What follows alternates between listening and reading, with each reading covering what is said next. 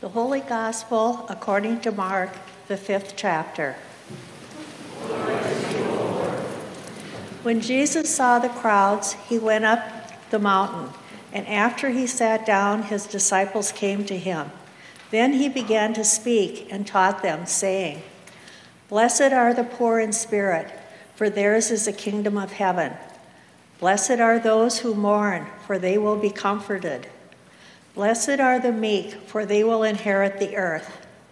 Blessed are those who hunger and thirst for righteousness, for they will be filled. Blessed are the merciful, for they will receive mercy. Blessed are the pure in heart, for they will see God. Blessed are the peacemakers, for they will be called children of God. Blessed are those who are persecuted for righteousness' sake, for theirs is the kingdom of heaven. Blessed are you when people revile you and persecute you and utter all kinds of evil against you falsely on my account. Rejoice and be glad, for your reward is great in heaven. For in the same way they persecuted the prophets who were before you. The Gospel of the Lord. Praise My dear brothers and sisters, I bring you grace and peace from God our Father and from our Lord and Savior, Jesus Christ. Amen. So, I want to begin my reflections this morning lifting up one of my favorite short statements about who and what we are as the church. Uh, it comes from someone whose name you very likely may have heard. Uh, his name was Dietrich Bonhoeffer. He was a Lutheran pastor and theologian. Um, in the middle of the 20th century, he died as a martyr at the hands of the Nazis for standing up to them. And what Bonhoeffer said, he said a lot of things, but one of the things he said about the church is that the church is the church only when it exists for others. The church is the church only when it exists for others. Uh, whatever else he meant by that, he meant that whenever we as the church turn in on ourselves, when we focus only on ourselves, we are no longer doing the work of the church. If we are the church, he was saying, we are always, yes, paying attention and caring for each other, but also always looking out beyond the four walls of this congregation, as an example, looking to the needs of the world, paying attention to them, tending to them.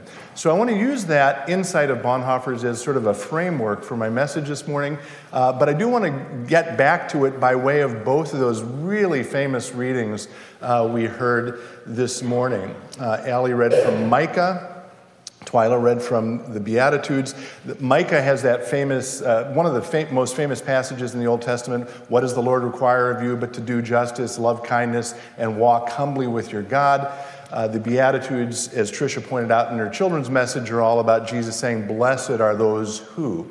They're not uh, identical, certainly, but they have certain parallels uh, among them that a bunch of people are gathered in each of those cases in each case, they're hearing a message from God, in the case of the Old Testament from Micah, in the case of the New Testament from Jesus. And in both cases, there's sort of a, I'm going to call it a crisis or a, a challenge or a problem that's being addressed. In the Old Testament, uh, the people have been, I'm going to say, behaving badly, and God is angry with them. In the New Testament, the people are simply struggling with some of the challenges of everyday life. So let's walk through quickly each of these, and then I'm going to come back to that insight of Bonhoeffer's. In the Old Testament, again, uh, God's people have been mistreating the poor, they've been taking advantage of them, and God is upset. God is angry with them. And so God sort of calls this court together, where he asks all of creation to be the jury, and he says to his people, What is wrong with all of you? Do, and then he starts reminding them, Don't you remember what I've done for you? Don't you remember all that I've accomplished for you? Don't you remember how I brought you out of Egypt, the land of slavery? And I brought you through the wilderness and gave you Moses, Aaron, and Miriam. And very importantly, by the way, lifting up a female leader in this passage. Don't you remember how I brought you ultimately to the promised land safely? So, why are you all behaving so badly? Why aren't you treating others with the kind of gracious love that I treated you with? Now, this is where it gets a little interesting, I think. Um, the people of God, uh, rather than saying, and admitting that they were wrong. Yes, God, we know we were wrong and we are sorry. Instead, they sort of go the other direction. They become incredibly defensive. They do not want to acknowledge their failures or shortcomings, so they start pushing back against God. And I'm going to use, I'm going to suggest they are acting like a bunch of petulant children. Here's, start, here's what they start saying. Oh, well, so again, God has sort of said, What is wrong with you? Behave better. And they say, Oh, well, what should I do? Should I come before the Lord and bow before you? Which maybe wouldn't be a bad idea, by the way. Um, Shall I be, come before you with burnt offerings? And then this is where it gets sort of ridiculous. Uh, should I bring you calves, calves a year old, which would have been a very expensive, sort of extravagant offering? Um, w- will you, Lord, be pleased with thousands of rams? Would that make you feel better, God? Or with ten thousands of rivers of oil? Or how about this, God? Should I, you want me to give you my firstborn? Would that make it all better? Right? They're acting like petulant, immature, bratty children. And it's here where we get that famous passage from Micah. And I think typically, and again, he's a prophet, and so we have sort of a, a, assumptions about how prophets speak. We sort of assume he's doing this to the people, you know, wagging his finger, being angry at them, yelling at them. I think an equally valid way to think about it is that he's sort of uh, dialing down the emotional temperature uh, and trying to sort of calm people down and say, hey, everyone relax. Quit being ridiculous.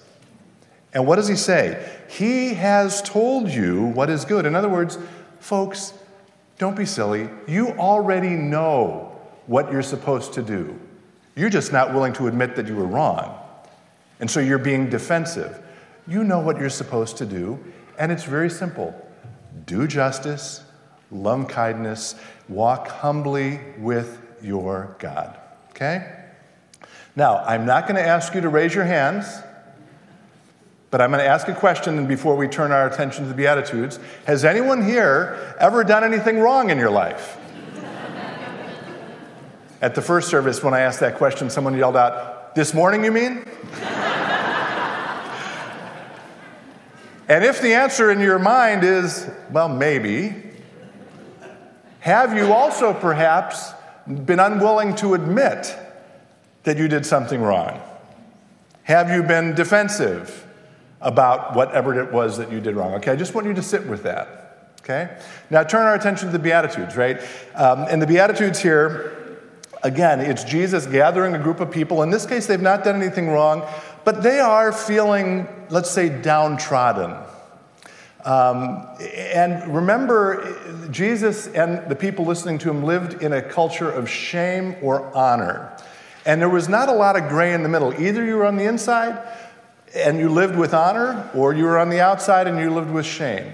And not all of these things, but a lot of the things, there were eight or nine things Jesus lists, are things that, again, would have put people on the outside. And, and, Jesus says, Blessed are the poor in spirit, for example. Blessed are those who mourn. Blessed are the meek. Blessed are those who are persecuted. Blessed are you when people revile you and persecute you and utter all kinds of evil against you. Now, one of the things I think we get wrong about this uh, reading is we hear the word blessed, which is the typical translation of it. And there are reasons that that works, okay? But an equally good translation, and again, Tricia lifted this up in the children's message, is honored. And again, to the degree these people lived in a, in a culture of honor and shame, part of what Jesus is eh, saying to them, and, and by the way, when we hear the word blessed, we think, oh, so I'm, a, I'm supposed to aspire to be these things so that I'll be happy? Which isn't, again, it's not a very helpful way to think about it. I think instead, what Jesus is saying, all of you listening to me right now, you feel like you are living with dishonor or a lack of honor. I am telling you, your lives are filled with honor, and you have a place here in this family.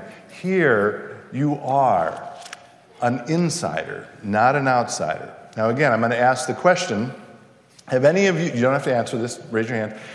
Um, have any of you felt some of the things that are listed in those Beatitudes, felt like you were poor in spirit, felt like you were grieving, felt like people were persecuting you, felt like you were on the outside. And I think I can guess the answer to that. Now, one direction we could go at this point, having asked those questions and let you s- sat with them in your own hearts, is we, I could now say something, a word to each of you about here's what God has to say to you. And that would be fair and legitimate. But I want to draw our attention back again to those words of Dietrich Bonhoeffer. The church is the church when? Only when it exists for others.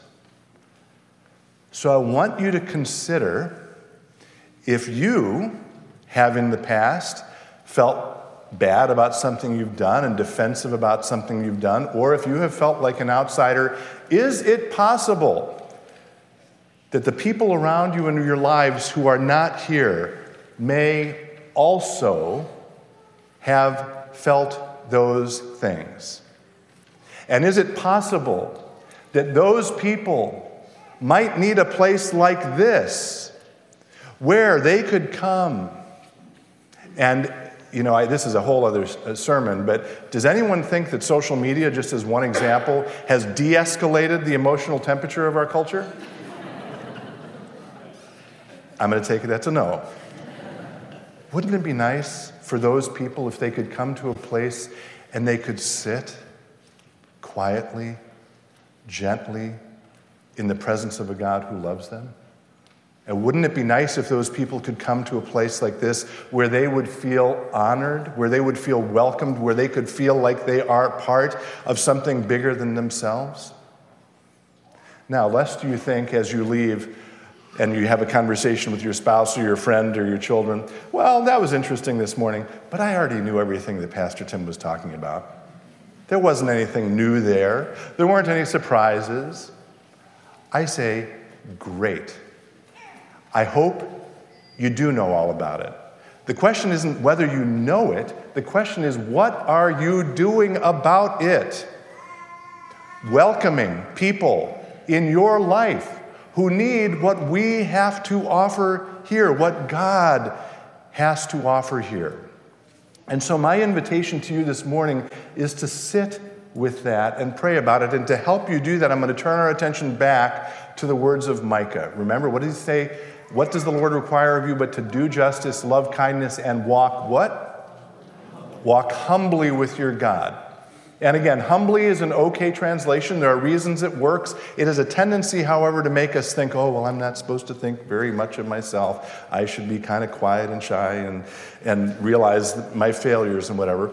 Uh, a better way to think about it in the context of what I'm talking about, and an equally valid translation of that word would be attentively or close attention. So, in other words, walk attentively with God or pay close attention as God allows you to accompany Him, and particularly to pay close attention to the people God places in your life who may need what this place has to offer. And then pray about what you might do about it. Let's pray about that right now. Will you join me in a word of prayer? Loving God, we thank you for drawing us here together where we can let down our defenses and acknowledge our failures and accept your forgiveness. We thank you for drawing us together where we can be reminded that we are part of something bigger than ourselves. Today, however, we pray you will open our eyes and our hearts to those you have placed in our lives who may need those very things but do not have them. Help us to invite them to be part of what you are doing here at St. Philip the Deacon. And all this we pray in the holy name of Jesus. Amen.